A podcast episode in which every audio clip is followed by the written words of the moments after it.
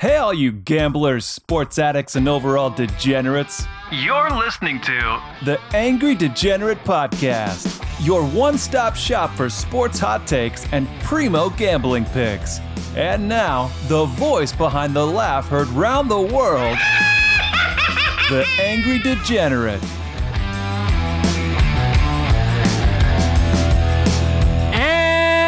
Welcome to the Angry Degenerate Podcast. I am your Angry Degenerate, Michael Alexandre.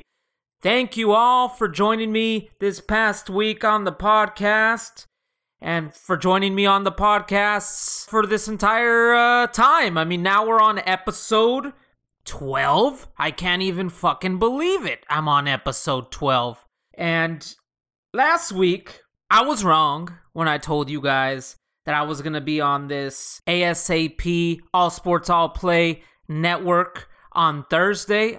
I was actually on it on Monday at 8 p.m. Pacific Standard Time on this show called The Sports Corner as part of the ASAP network. It'll be live every Monday at 8 p.m.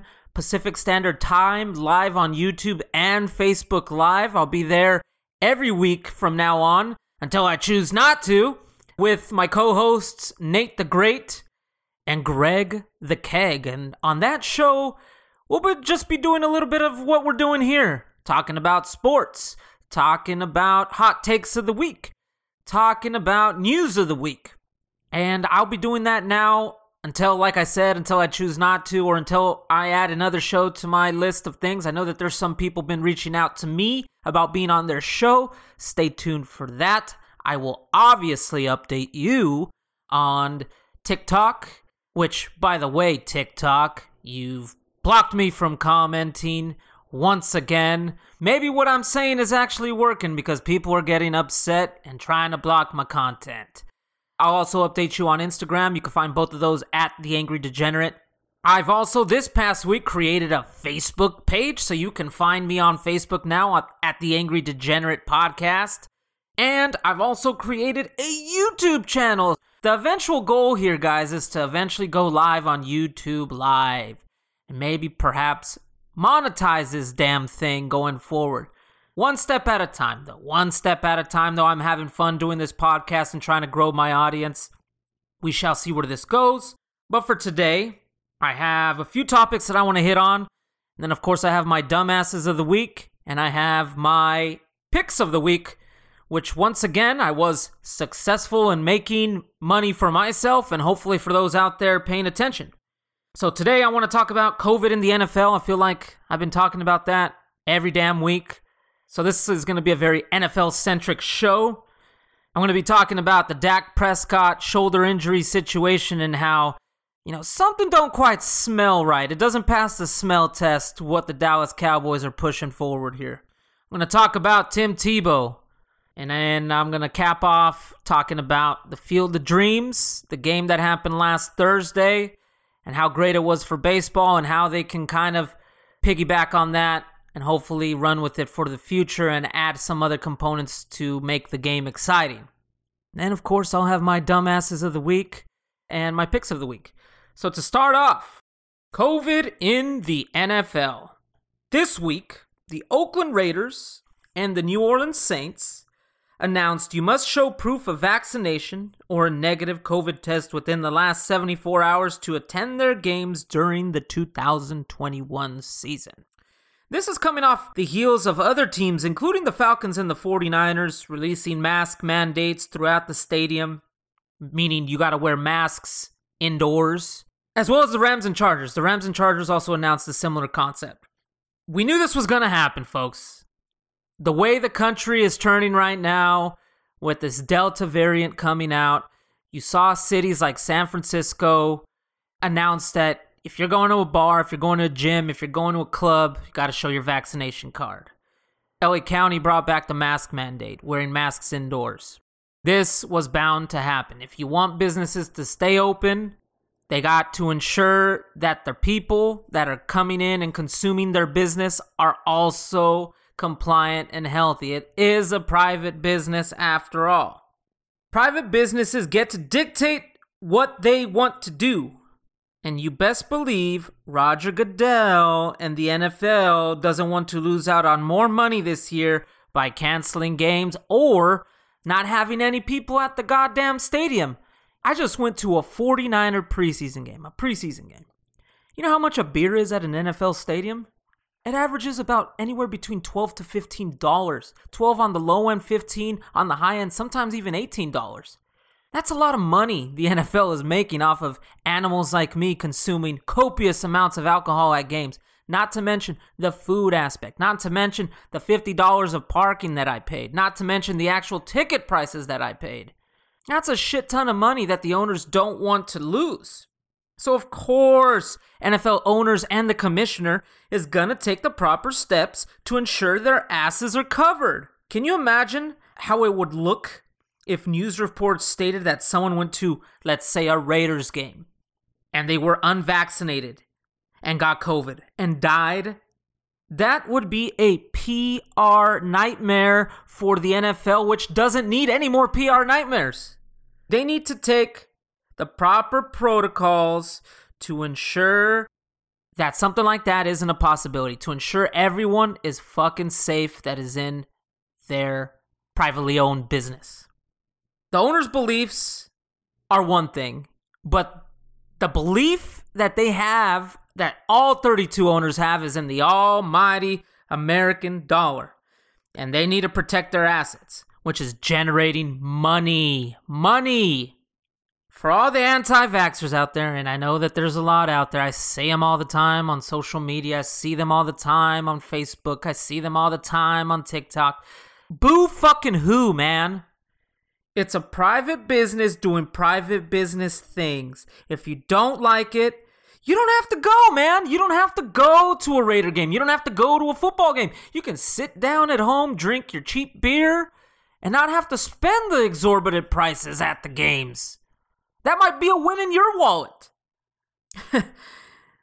but with that being said, this Delta variant thing, it's ramping up.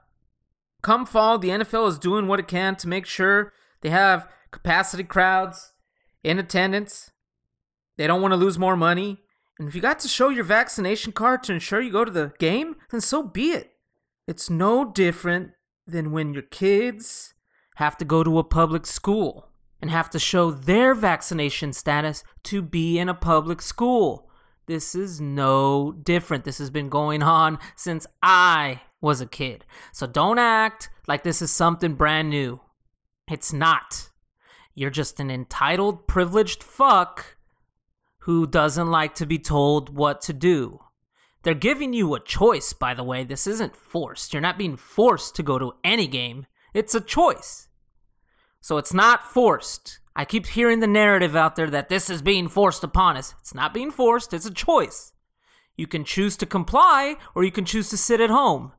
If you're me, I want to have fun. So I'm going to comply. But all these people out there that are saying, oh, well, you know, th- this is being forced upon us. How much shit in fucking society is forced upon us, folks? Do you wear a seatbelt while you drive your car? That's forced upon you. Do you stop at a stop sign? That's being forced upon you. You can drive without being stopped at without stopping at a stop sign, but you're going to put other people in danger if you pass that stop sign and you may get a ticket. You can do you can do all that. You cannot wear a seatbelt. You cannot stop at a red light. You cannot stop at a stop sign. You have the choice to not do that. Nobody is forcing you to do that, but there will be consequences to the actions if you do get caught. People act like you don't have a choice to do things. You always have a choice. You always have a choice. And the choice here is don't go to the fucking football game. I expect all teams to follow suit with what the Las Vegas Raiders and the New Orleans Saints are doing. And you know what? I don't give the Las Vegas Raiders much credit for a lot of things, but I'm giving them credit for this, keeping their interests in mind and keeping their fans safe. And like I said, if you don't like it, you don't have to fucking go. And that's my stance on that. Moving on. Dak Prescott. If you've been living under a rock, the Dallas Cowboys have hard knocks this year. One of the big stories out of Hard Knocks is that Dak Prescott has a shoulder injury, and this is a different injury from that grotesque ankle injury that he suffered last year. I know I'm a little bit late on this, but that's because I only record this podcast once a week. I typically record on Wednesday, push it out, or Thursday, and record it and push it out Friday or Saturday. But this Dak Prescott situation, it doesn't pass the te- smell test for me. He's coming off a catastrophic ankle in- injury. It was gnarly, man. I mean, his ankle was flipped the other way. A normal common man such as myself would probably still be immobilized. But guess what? I don't play NFL football and I don't have to rehab 24 7 for my job. The perils of being the common man. But guess what's happening? He's being held out of reps from throwing the ball in OTAs and training camp. But he has been throwing out on the side on his own. He's not involved in like these drills that you see in training camp and, you know, those drills that you see in OTAs. Which is understandable. A guy coming off of a catastrophic injury should probably still not, at this point in time, at least when training camp was going, participating in, in full contact drills. But then he comes down with this shoulder injury, this mysterious shoulder injury that is very similar to what baseball pitchers get. And if anyone watches baseball, you know that these shoulder injuries, especially in your throwing shoulder, linger. I could point to one situation now that's relevant Jacob DeGrom. You guys don't know, Jacob DeGrom was pitching lights out. He was pitching like Bob Gibson was in the 1960s. Nobody was touching the guy. In fact, he was the leader in the clubhouse for the Cy Young. But he kept coming away start after start with shoulder injuries. They shut him down for a few starts. He'd come back, another shoulder injury. Shut him down, came back, another shoulder injury. Now, guess what? The Mets told him, We're shutting you down. That's just an example of countless others in baseball who go through these chronic shoulder injuries.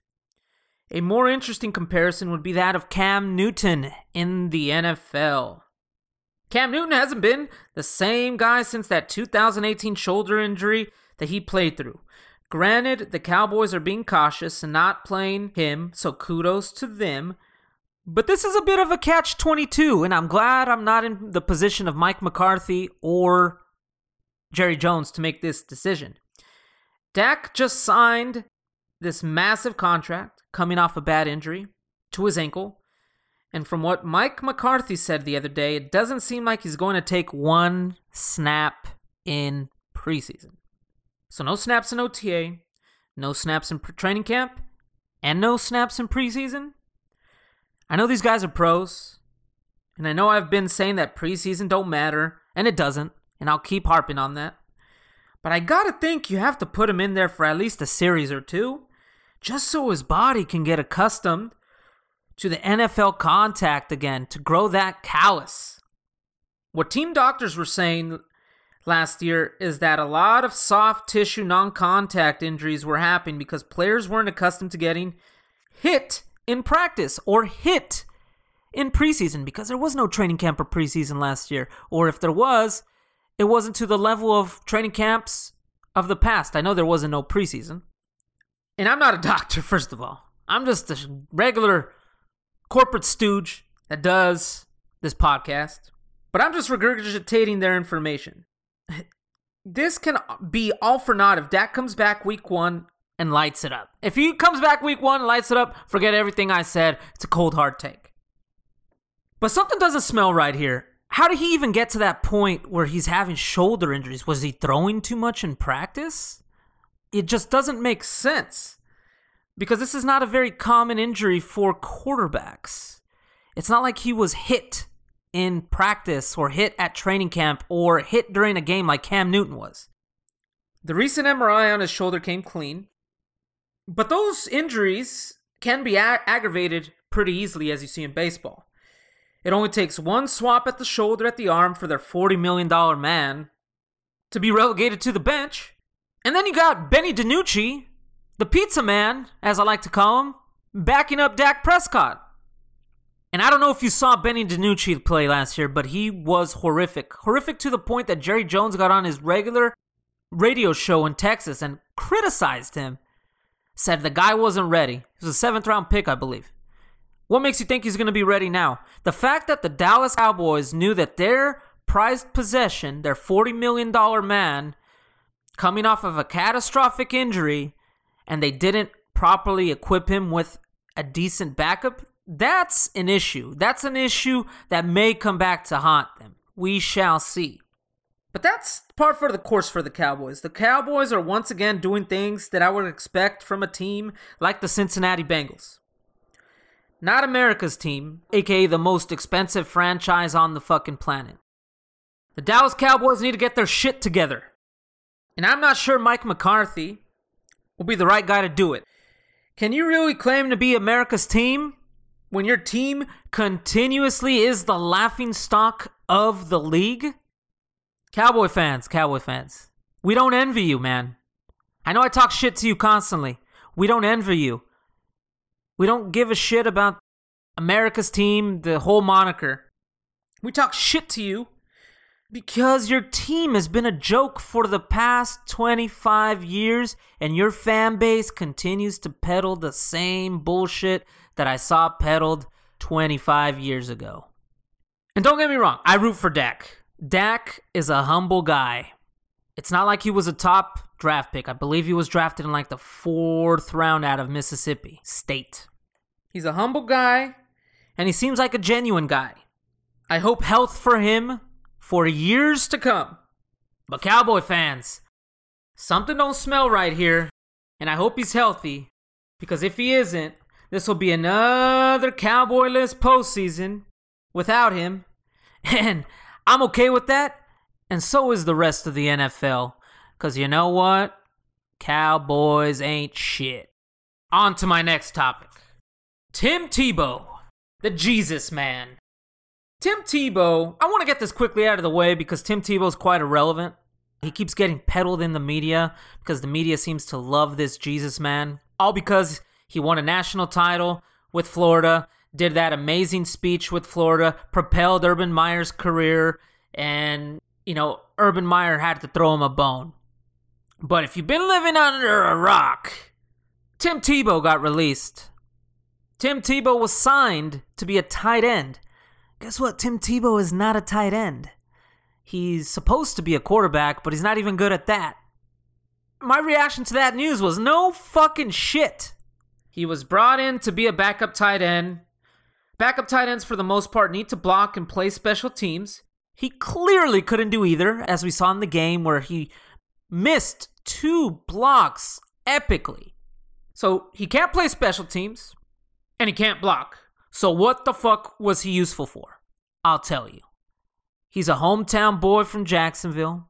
He played just down the road with the Florida Gators. When he was signed, his jersey was, I believe, top five in NFL sold. And I don't know if you've ever bought an NFL jersey, but those suckers average at about 150 bucks, 250 to 300 bucks if you get that stitched on NFL player, the ones that they wear on the field ones. That's a shit ton of money that was generated for the Jacksonville Jaguars.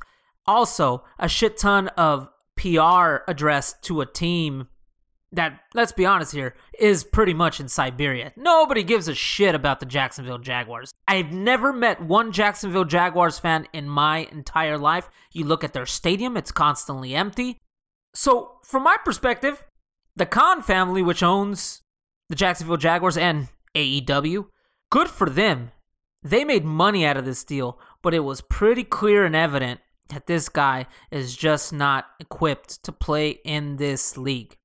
And they were successful. They put more eyeballs on the product, and if anything, they probably took some eyeballs away from Trevor Lawrence because it seems like he's kind of a little bit slightly struggling. So that kind of took away the narrative on that and kind of put eyeballs on Tim Tebow. But the Jacksonville Jaguars, they have no winning culture. They did have some stacked teams with Brunell in the 90s with Brunell, Taylor, and Jimmy Smith.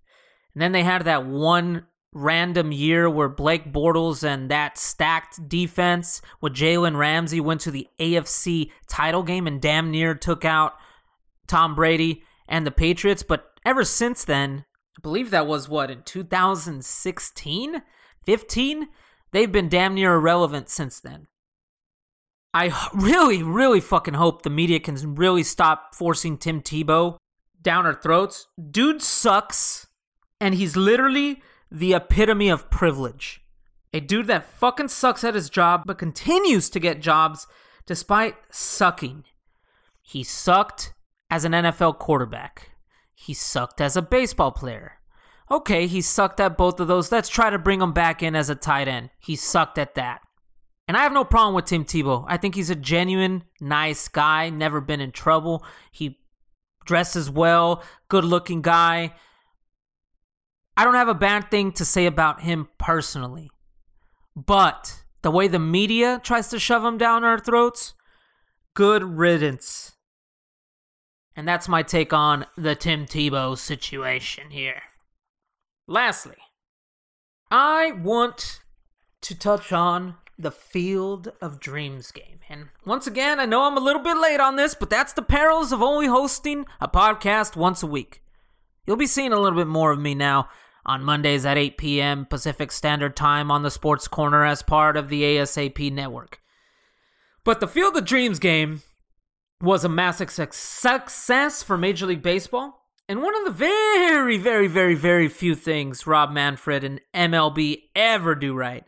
It was a rating success. It was the most watched regular season baseball game since a Yankees Red Sox game in 2005. It's such a success that they already announced an iteration for next year, Field of Dreams Part 2, with I believe it's going to be the Cincinnati Reds playing the Chicago Cubs, two OG franchises in Major League Baseball. But for those of you that are not in tune with baseball, which I don't blame you. Field of Dreams is a famous movie that I believe was released in 1988, 1989. It's preserved in the National Archives for cultural significance. It stars Kevin Costner, uh, and he's a man who's about to lose his farm in Iowa, so he builds a baseball field in the cornfields of Iowa. And it starts attracting old dead baseball stars, and they play in the field at night. And then the crucial key term from there is if you build it, they will come. It's a historic uh, line from that movie. It's a cheesy movie, but it's really good for those that like baseball.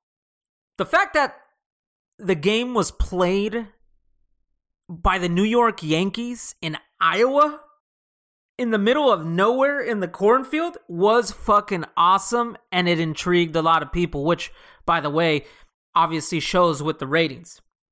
What was even great about it was that the game itself was exciting and it was great for television. Big success for baseball. For a sport that needs to attract more eyeballs, I would like to see more gimmick games like that. So why not do like a Sandlot game? just throwing it out there. I think Sandlot, it's another one of those cult classic movies that I think if they did like a Sandlot themed game, kind of like how they did with Field of Dreams, it would also draw a lot of lot of ratings. Bring back the the stars from the Sandlot, throw out the first pitch, make a whole thing out of it. Angels in the outfield, another one. Why not, folks? Major League Baseball needs to do these gimmicks to attract eyeballs to the product. But here's the thing the ratings for the game was I think it was something like 5 to 7 million anywhere in that range. That's a hit for Major League Baseball. An average preseason game, in fact, I think the Hall of Fame game that aired a few weeks back on national television, a game like that already gets 7 million in watching it.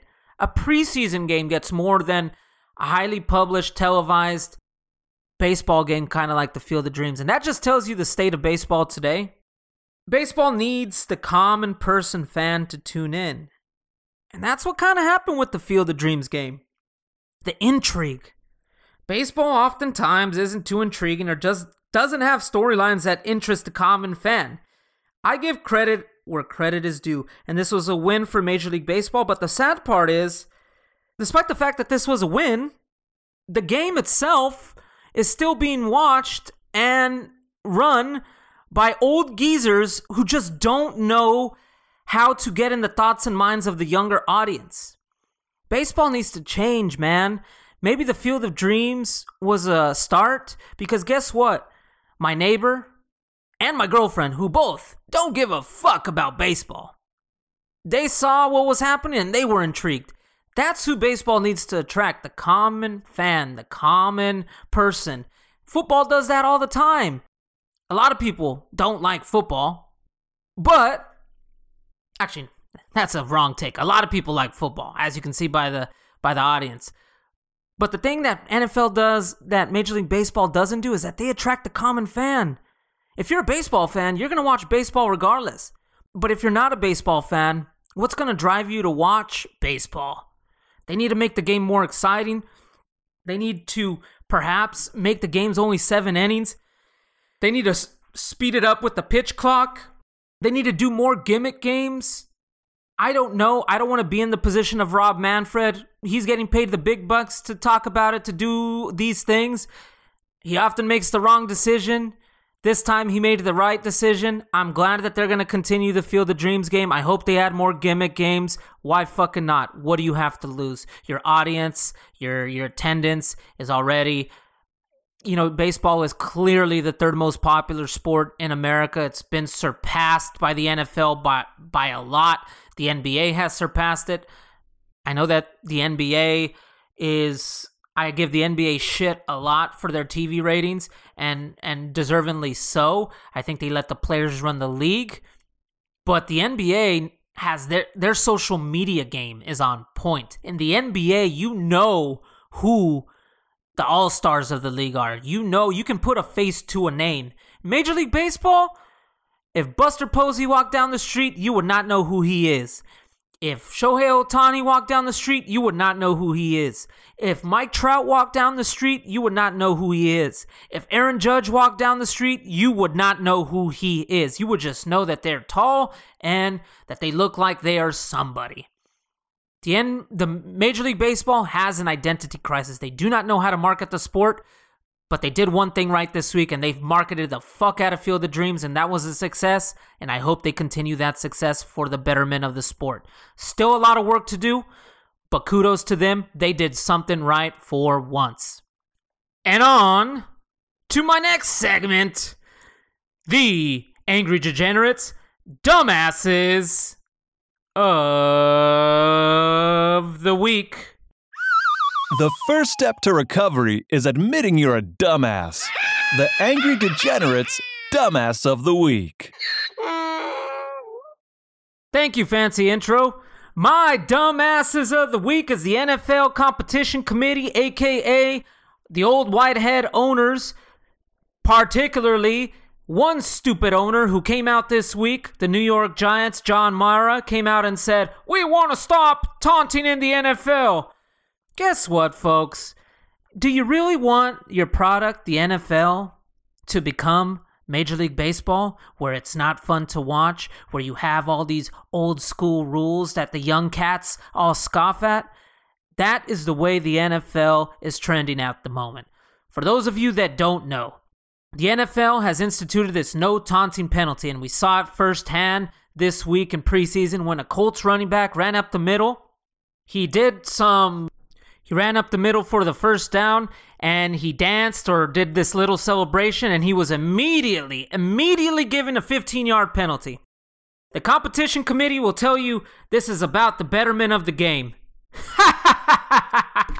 it ain't about the betterment of the game. This is about old white heads, meaning the old white NFL owners. And nothing makes old white people more uncomfortable than things that appear to be acting black. There I fucking said it. It's all old white owners that pushed for this from the competition committee. The same people that didn't like Colin Kaepernick kneeling, and then that started everyone else kneeling. Remember? All these white owners saying just shut up and play. I don't expect this one to last long, and it shouldn't. How are you going to tell me some young 20 year olds that they can't taunt in the heat of battle on the gridiron. That's part of the culture we're in today, whether you like it or not. A little shit talking here or there, it makes it fucking fun. Remember that Tampa Bay player in the Super Bowl that gave the deuces sign to Tyreek Hill? That shit was funny and was meme galore for weeks after. The NFL needs to watch itself. Baseball has already gotten a bad reputation for a good reason for far too long by abiding by these stupid yesteryear rules like not watching your home run or flipping of the bat. Baseball is considered a sport stuck in yesteryear. Certainly speaking, the NFL doesn't want to be known as the sport stuck in the past. Let the kids fucking play.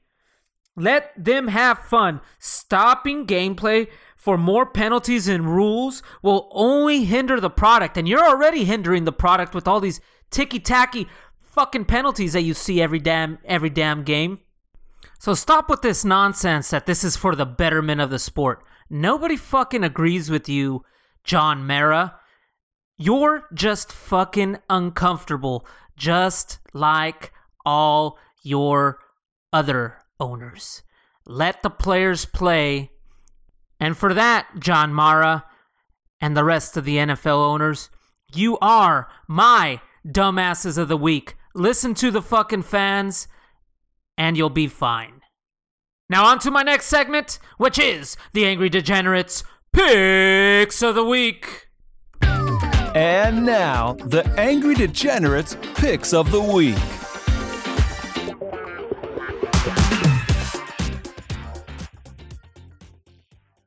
Hot off the heels of rebounding and being 3 and 2 on my picks 2 weeks ago, this past week I went 4 and 1, bringing my overall record to 23 and 13.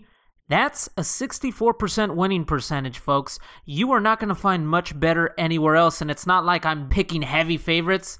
I'm picking anywhere between underdogs to things in minus 120 to 125. Last week, I took advantage of bad lines from DraftKings where they were underrating reigning defending champions of the year before. You saw Atletico Madrid take care of business. You saw Sporting take care of business against Braga. You saw Benfica take care of business in the Champions League.